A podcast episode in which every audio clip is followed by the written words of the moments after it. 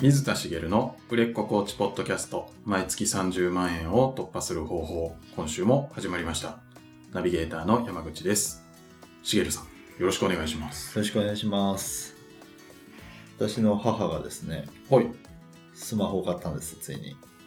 ついにということははい。今までスマホじゃなかったってことですスマホじゃなかったっていうと、かはいガラケーだったっぽいじゃないですか。はいまさかはい、まさかです。 え携帯をお持ちじゃなかったってことそうですね。すごいですねまあでも、あ母の70超えてるので、はいまあ言ってみれば老人なんですよね。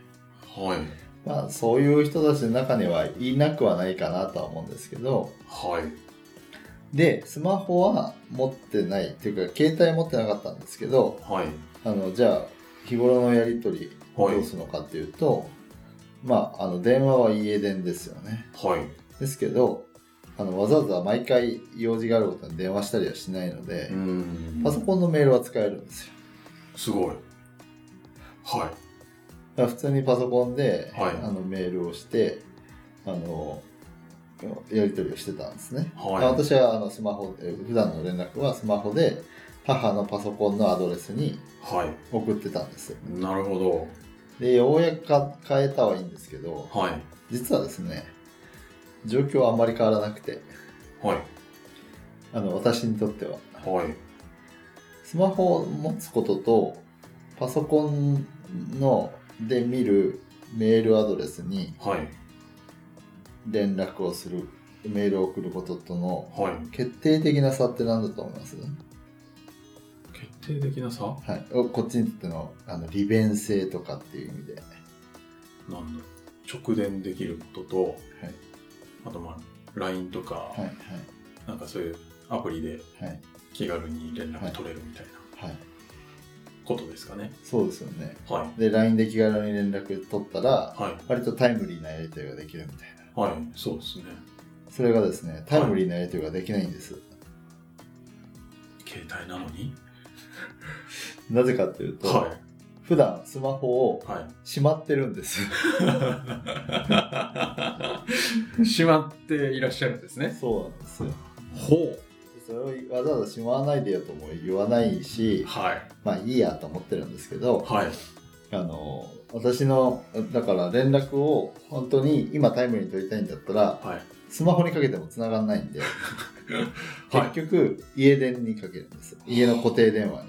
ほう。あんま変わんないですね、じゃあ。私からしたら変わんないんですよ。はなので、あの、まあ、あの、でも LINE とかができるようになったのい。で、はい。あの、一度その繋がってる時のキャッチボールとかはやりやすくなるし、あ例えば写真をダイレクトに送れたり、はいまあまあパソコンにも送れてたんですけど、まあ多少、ほんのわずか変化はあるかなとは思うあ。ものの、 はい。まあ、あとはその出かけた時ですよね。はい。出かけた時に、こう、こう見つからない、待ち合わせができないとかっていうのが防げるかなあと思っそうか。はいそうですよね。当たり前のように今みんな携帯持ってる前提の生活ですけど、て。はい。携帯持ってない人だったら、じゃあ何時にここでそうそうそう。待ち合わせようねって決めないと、そうです。あれ具だ体的な場所って今決めないじゃないですか決。めないですね。新宿駅待ち合わせねえで終わりじゃないですか。 はい。なるほど。絶新宿駅待ち合わせねえじゃ絶対会えないんですよね。対会えないですね。はあ。それがまあ会えるようにはなるかなっていう、ちゃんと持ってきてねっていうのを言わなきゃいけないんですけど、っていうことがあるんですけど、面白いな。まあでもなんかこういうふうに言ってますけど、はい。私自身も今の若い世代の人が当たり前に使ってるものについていけなかったりはするんですよね。あ、そうなんですか。うん、なんかインスタとかもはい。あのごくたまに見ることはあってもはい。使ってるかっていうと使ってないし、うんツイッターで発信したりとかもしてないしなんかそういうなんかアプリとかもなんか使いこなせないなとかうーんっ。て思うんですよね。はい。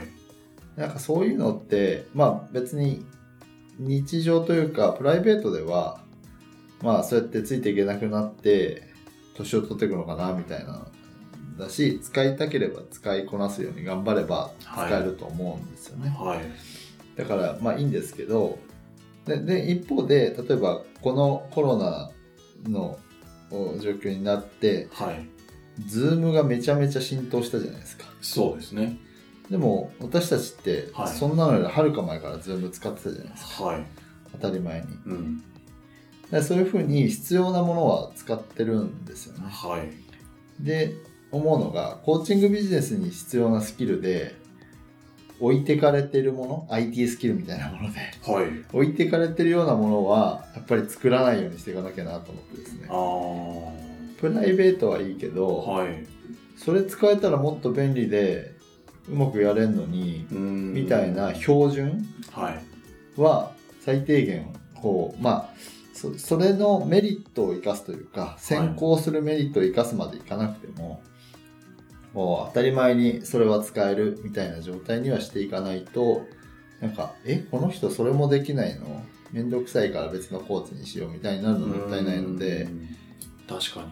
ビジネス上でのそういうものはこうアンテナを立てて取り入れていかなきゃいけないなーなんて、はい。はい、思ってますね。そうですね。なんか、はい。 年を取ったんだなってなんか思いますね。そうですね。は。はい頑張ってい。はい若者に負けないようにそうですね。いきましょう。はい。はい。じゃあ今日の本題の方ははい。どんな感じでしょうえっ、と、まあ、よくね、あの、私がお伝えしていることで、たった一人の理想のクライアントさんを、はい。おまあ、見つけてくださいというか、はい。特定してください。そして、その人に向けて、こう、いろいろ発信していってくださいね、うん。ってお話をしてるんですよね。はい。それはあのたった一人だったら一人と契約できないってことじゃなくてあのそのたった一人に発信するメッセージを発信することで、えーっとその中のどこかの部分であ自分のことだって思う人が出てきてうん。こう自分のところに来てくれるようになるっはい。ていうことなんですよね。うん。それをこうなんかこれこれぐらいの人30代の女性でえっ、とまあ会社員やっててみたいな大雑把なくくりにしてしまうとこの人にもこの人にも刺さるメッセージにしなきゃみたいになるとはぼやけてしまうんですよね。い。うん。で自分の中でも定まらない軸が定まらないってことになるのでたった一人にすることで自分の軸も定まって、えー発信した情報を受ける受けてもあ自分のことだって刺さった人が来てくれるようになる、とこうそこからのこう、まあ、例えば制約率が高まったりするっていうことにもつながっていくわけなんですけどはい。そういうことをこう投げかけているとですねあのクライアントさんの中で理想のクライアントたった一人ってこうまあ刷り込まれるというかはい。ってなっていった時にはい。こうちょっとこうし心配だなっていうことがあって、はい。えっと、体験セッション例えば申し込んでくれた人がいるで体験セッションやるじゃないですか。はい。そうすると、その時に、私は、あの、継続セッションをこの人に受けてもらったら成果が出るなとか、受けてもらいたいなと思った人に継続セッションを提案してくださいね。は体い。験セッションをすしたら、継続セッションの提案をしてもらいたいんですけど、あの、強制的に全員やるっていうものじゃないですよってお話をしてるんですようね。ん。でそういうことも言ってるので、はい。あの思考としてですね体験セッションをした時にあ理想のクライアントじゃないかもこの人あー。みたいにはい。思ってしまって理想のクライアントじゃないから今日提案やめとこうかなみたいなはい。ふうに思ってしまうことがあるんですよね。まあ、ありますよね。理想像があって、ちょはっいとこの人、ここが違うなって思ったら、はい違うわけですよね。はい、はい。でまあいいんですけどはい。理想にぴったり当てはまる人が本当にいるのってあのなんか矛盾するようなこと言いますけど。はい。じゃあクライアントさんがみんなじゃあ一人一緒の人じゃなきゃダメってなっちゃうじゃないですかそうするとまあ、そうですね。実際は違うんですよねはい。私のところに来られる方もはい。あの私はあえてコーチっていう言葉に限定しててあの使ってるんですけどはい。カウンセラーの方が来たりするわけですようん。その見える属性でもすでに違うんですコーチじゃないってことですよね。はいはい。コーチって言って発信しててコーチングセッションって言ってるのに私カウンセラーですみたいなうん。でもいいんですよね要は1対1でセッシ対面でセッションをされるような方はい。扱うものが違うコーチだってそれぞれ中身が違うじゃないですかはい。でコーチングって言ったってそれぞれが学んできたものとか手法でだいぶやり方が違ったりとかうん。するわけなんですけど、はいそれは全然良くて、はいえっとでえっと、今のは本当にいわゆるその属性みたいなもので言っても違いがあるし、うんそうじゃなくてなんかこう置かれている状況とか悩みが多少違ってもまあいいんですよね。はい。自分が貢献できるサポートできると思えばあのその方に来てもらえばいいわけなんですけどそれがなんか理想と違うみたいにうん。なるとあの結局提案せずにそのまま、えっと、こうお帰りいただいて、はいせっかくの機会を失うってことになってくるんですようね。ん。そうか。うんじゃあまあ理想の顧客にはこだわるけどはい一旦目の前にはい、来た人に対してはなんか、はいそことの違いはなんか、はいどう整理していったらいいんですか、そうですよねそこがじゃあどうしたらいいのって話ですよね。はいでえっとなので大切なのは理想かどうかじゃないんですよね。理想のクライアントさんたった一人のクライアントさんに向けて投げかけた結果この人が目の前に現れましたはいそしたらあとはその人に対して自分が貢献できるかとかはい貢献したいと思えるか、おー理想かどうかはもういいんですそうなったら一旦目の前に来ていただいたら、はい一旦理想はもう置いといていい、はいほ理想かどうかは照らし合わせるために体験セッションで確認する作業なんていらないですよねううんそうなんですねでえっとなんでこんな話をしてるかっていうとはい理想とちょっと違うなっていうはい風にな思考も本当にそう思ってるっていうところが実は一つ気になるところがあって、本当にそう思ってるはい、そう思ってるんじゃないんでしょうかまあ思ってるっていう表面的な部分では間違いじゃないんだと思うんですけどはい継続セッションの提案が苦手なクライアントさんってすごい多いんです。契約セッションの提案が苦手なはいクライアントさんコーチの方で、はい、そうです。継続セッシッションの提案が苦手な方が多い。ョン。はい。はい。これって、はい。継続セッションの提案っていうのは、えっ、と、コーチングとか、まあ、カウンセリングとかもそうですけど、そういうものの話をしてますけど、はい。広く一般的にビジネスで言うと、セールスですよね。まあ、そうですね。セールスが苦手な人って世の中多いじゃないですか。はい。特に、継続セッションって、私がお勧めしてるのは高額なんですよ。はい。それこそ、30万円の継続セッションとか、はい。 40万円の継続セッション。はい。えこんなものうう売れるのみたいな提案でして大丈夫みたいなうーん。不安になったりするわけですはい。でこう値段金額と今の自分のバランスが取れてなかったりするとはい。提案すること自体ができなかったりうーん。私なんて昔1000円だって取るのに最初苦労したぐらいですからなるほど。それはあの体験セッションでしたけどねはい。そういうふうにその要は提案自体がセールス自体が苦手な人がはい。その理想のたった一人の理想のクライアントさんを突き詰めると理想のクライアントさんじゃないんだよなっていう逃げ道をあー見つけることがあるんですよ。そうか理想と違うからって言って、もう提案しないっていう方に流れちゃうというか、はい、っていうことですかはね。い、あ理想と違うから今日提案しなくて済むなるほど。あれコーチとしてはい。起業したいんじゃなかったのみたいな。なるほど。話なんですけど、はい。ちょっとこう思考のマジックみたいなところで、はい。まあ、もちろんダイレクトにそういう人ばっかではないですけれどもそういうふうにこうあの理想を追い求めていいんだよな理想じゃなければ断っていいって水田さん言ってたしなみたいうーん。はい。なふうにな思考になってほしくないなってことなんですね。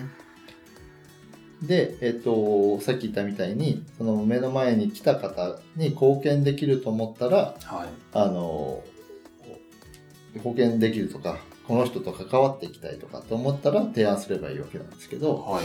それもこう制限をかけがちになるわけですねそういうその提案自体が苦手な人はうーんあ。この人はちょっと貢献できないかなとかなるほど。ってやってると提案自体がやっぱり体験セッションの数に比べて提案の数が少なければはい。なんていうのかな例えばえっ、と体験セッションの募集があってはい。その募集に行き着く前に例えばメルマガを配信してたりでメルマガに登録してもらう作業があったりはい。でだんだんこう数が減っていくわけじゃないですかはい。そこに体験セッションに来てもらった数の中ではい。継続セッションを提案する数が少ないっていうそのそこでの取りこぼしがすごい多くなっちゃううーん。ことになるとすごいもったいないじゃないですかもったいないですね、それは。でそういうことをするのっていうのはもうあのある程度収入を得た人でいいと思うんですよね。ああ、もうそんなにこう、日々の生活をこう、はいなんとかするために今稼がなきゃってはいうい状態じゃないなら、はいまあ多少この人ちょっと違うから、はい、もう提案しないみたいな選択もありってことですか。まあその生活レベルっていうよりもはい。そこまでの域に達してるんだったらはい。あこの人はちょっと自分と違うかもなっていう取捨選択もあのちゃんとできるってことですね。ああ、もう経験があるから、はいあこのタイプの人はちょっと、多分相性良くないだろうなっていうのがはいわかる。はいはい。で別にそれをもうしなくてもいいと思うんですけどフランスさんにしできるんだったらしてもいいと思うんですけど、はい。あのある程度収入も得てるしこの人がフランスにならなくても食べていけるしそれよりももっと貢献できる人を見つけた方がいいよねどうせすぐ来るしうん。っていうんだったらいいんですけどはい。そうじゃなくてあのまだ初期段階でこれから継続セッションを数こなしていきたいっていう人ははい。やっぱり継続セッションを経験すること以上に価値のあるものってないんですよね。うーん。体験セッション100回やったってはい。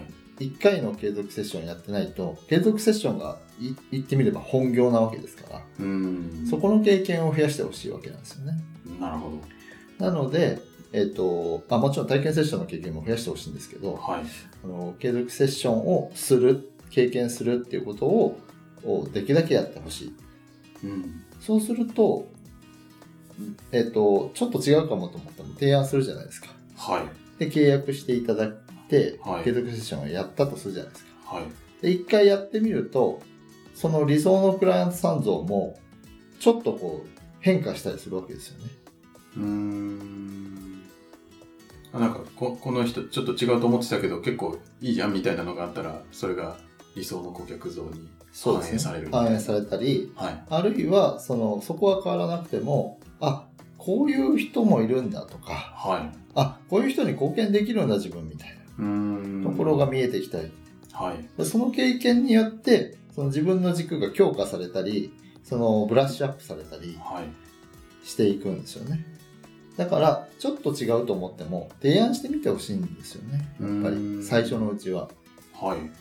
いやこの人とは嫌だなっていう人は避けていいと思いますなるほど。私も最近もいましたあ、そうなんですね。正直言う とはこの人はもうあの正直もうこの人にはもう絶対提案しないなとい。なるほど。思った人もいたんですねはい。でその人にはもう全く提案もしなかったんですけどうん。あのちょっと違うかもなと思ってもちょっと違うかなと思って向こうもそう思ったらはい。提案しても契約はされないし、うん契約されたらあこの人契約してくれたとはそこに何かヒントがありそうな気がするじゃないでい。